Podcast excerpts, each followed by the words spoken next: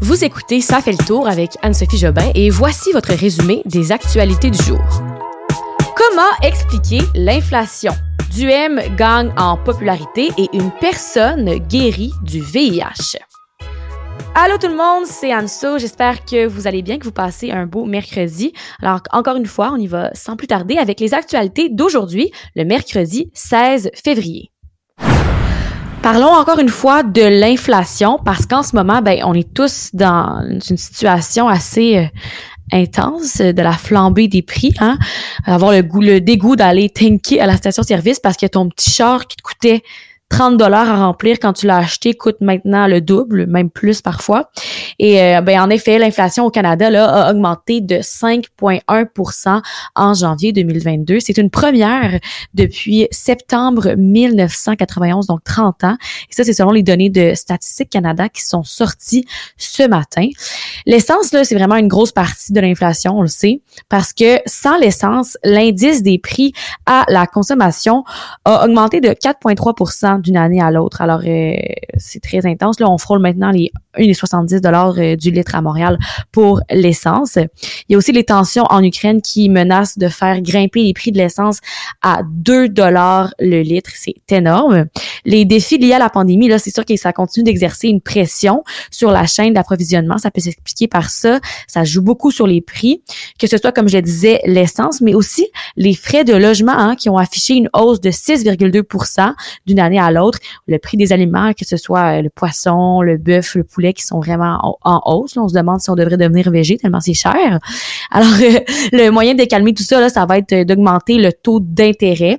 La Banque du Canada euh, devrait prendre une décision là-dessus dans les prochains mois, mais encore beaucoup de hausse des prix à venir. Moi, pour ma part, je vais, je vais commencer à marcher et à prendre l'autobus parce que le gaz, ça a plus de bon sens. Les hausses des prix, là, c'est fou en ce moment. Puisque la loi sur les mesures d'urgence est maintenant en place, le gouvernement peut donc imposer des mesures, des règles plus facilement.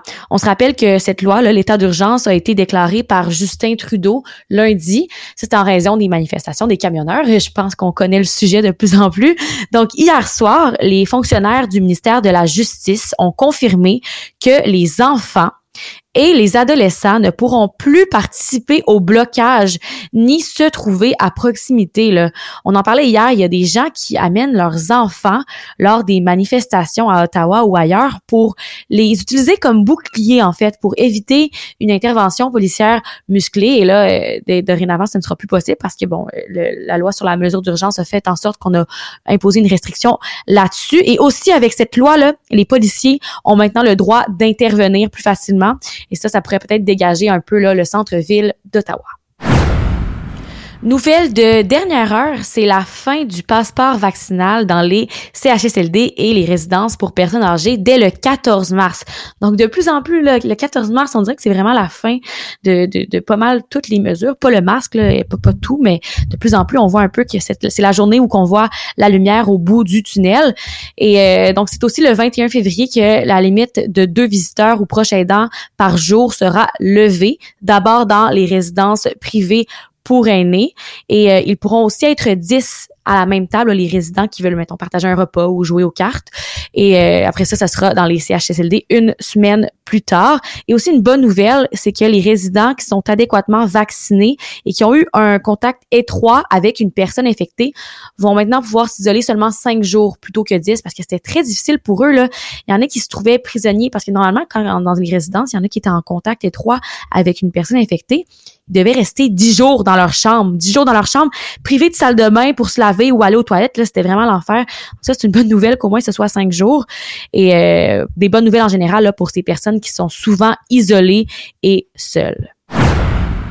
J'aime bien vous parler de ces sondages légers sur les intentions de vote des Québécois pour les élections provinciales parce que pour la plupart d'entre vous qui m'écoutez, euh, j'imagine que vous irez fort probablement voter en octobre prochain pour euh, les élections.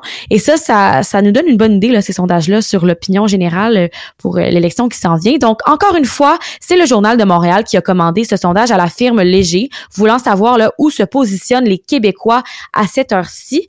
C'est donc le Parti conservateur du Québec qui fait réagir ce matin, d'Éric Duhem. Là. Encore une fois, il gagne en popularité à 14% des intentions de vote. Et ça, c'est devant Québec solidaire qui est à 12 et aussi le Parti québécois qui est à 11 C'est non plus pas très loin du Parti libéral euh, de Dominique Anglade, là, parce qu'elle est à 20 Puis là, tu vois Éric Duhem à 14 Ça s'approche assez vite, puis il monte très rapidement. François Legault avec la CAQ là, domine toujours avec 41 d'appui, mais quand même une diminution depuis octobre. Euh, c'est sûr qu'on voit que la, la satisfaction là à l'égard de ce gouvernement chute, mais vraiment, Duhem monte dans les sondages. Là, en décembre dernier, on était 5 à 5% Alors, un gros bond là, de 9 points en environ deux mois. Et ça, ça s'explique par la fatigue pandémique, hein?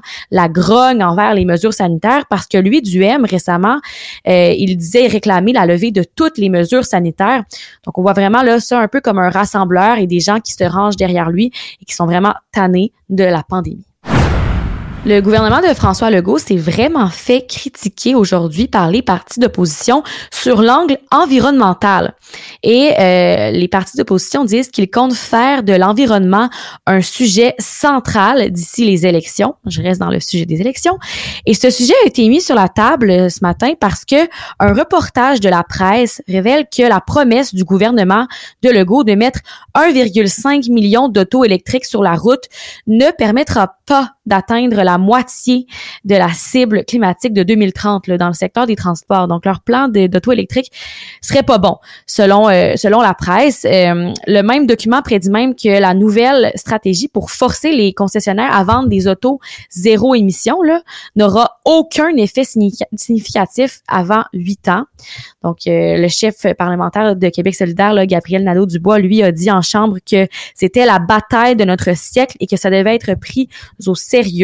Dominique Anglade, elle, du PLQ, a dit que la CAQ n'a même pas là, comme préoccupation l'enjeu de la lutte au changement climatique. Et Pierre, Paul Saint-Pierre Plamondon du Parti québécois, lui aussi a commenté disant que la CAQ, plus elle est négligente, là, plus elle sera, plus le, changement, le problème des changements climatiques sera un fardeau pour les prochains gouvernements. Donc, euh, on pourrait vraiment parler d'environnement dans les prochains mois avant les élections provinciales. Pour la troisième fois, la troisième fois au monde, il y a une personne qui était atteinte du VIH, le virus du sida, qui a été guérie. Et ça, ça s'est passé aux États-Unis. Elle a été complètement là, débarrassée du virus grâce à une nouvelle technique. C'est une greffe de cellules souches qui proviennent euh, du sang, du cordon ombilical. Je sais pas comment ça fonctionne, mais c'est très intéressant. Et ça, ça offre vraiment là, une lueur d'espoir pour les gens qui sont atteints du sida. Aux Olympiques, je commence par vous parler de Charles Hamelin, un Québécois, qui a remporté la médaille d'or en patinage de vitesse courte piste euh, côté masculin. Là, c'était ses cinquièmes Jeux, mais maintenant ses derniers. Donc aujourd'hui, là, ça marquait sa dernière course olympique en carrière.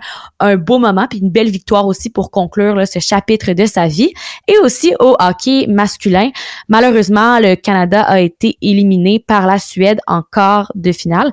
C'était quand même un, un quatrième match en cinq soirs pour l'équipe canadienne, mais selon l'entraîneur, là, ils ont travaillé très fort. C'est seulement une petite erreur qui leur a coûté la victoire. Pour notre tour dans le passé, aujourd'hui, on va retourner en 1959 pour voir ce qui s'est passé un 16 février. Et là, c'était Fidel Castro à Cuba qui devenait le premier ministre de Cuba. Et on s'entend qu'en cette journée-là, Cuba a changé parce que ben, Fidel Castro avait complètement transformé le pays en État communiste. C'est tout pour aujourd'hui. Ça fait le tour, comme on dit. Alors, euh, merci d'avoir encore été là. Puis, je vous donne rendez-vous demain vers 16h30, encore une fois, pour un résumé des actualités du jour. Bye bye. Bonne soirée, tout le monde.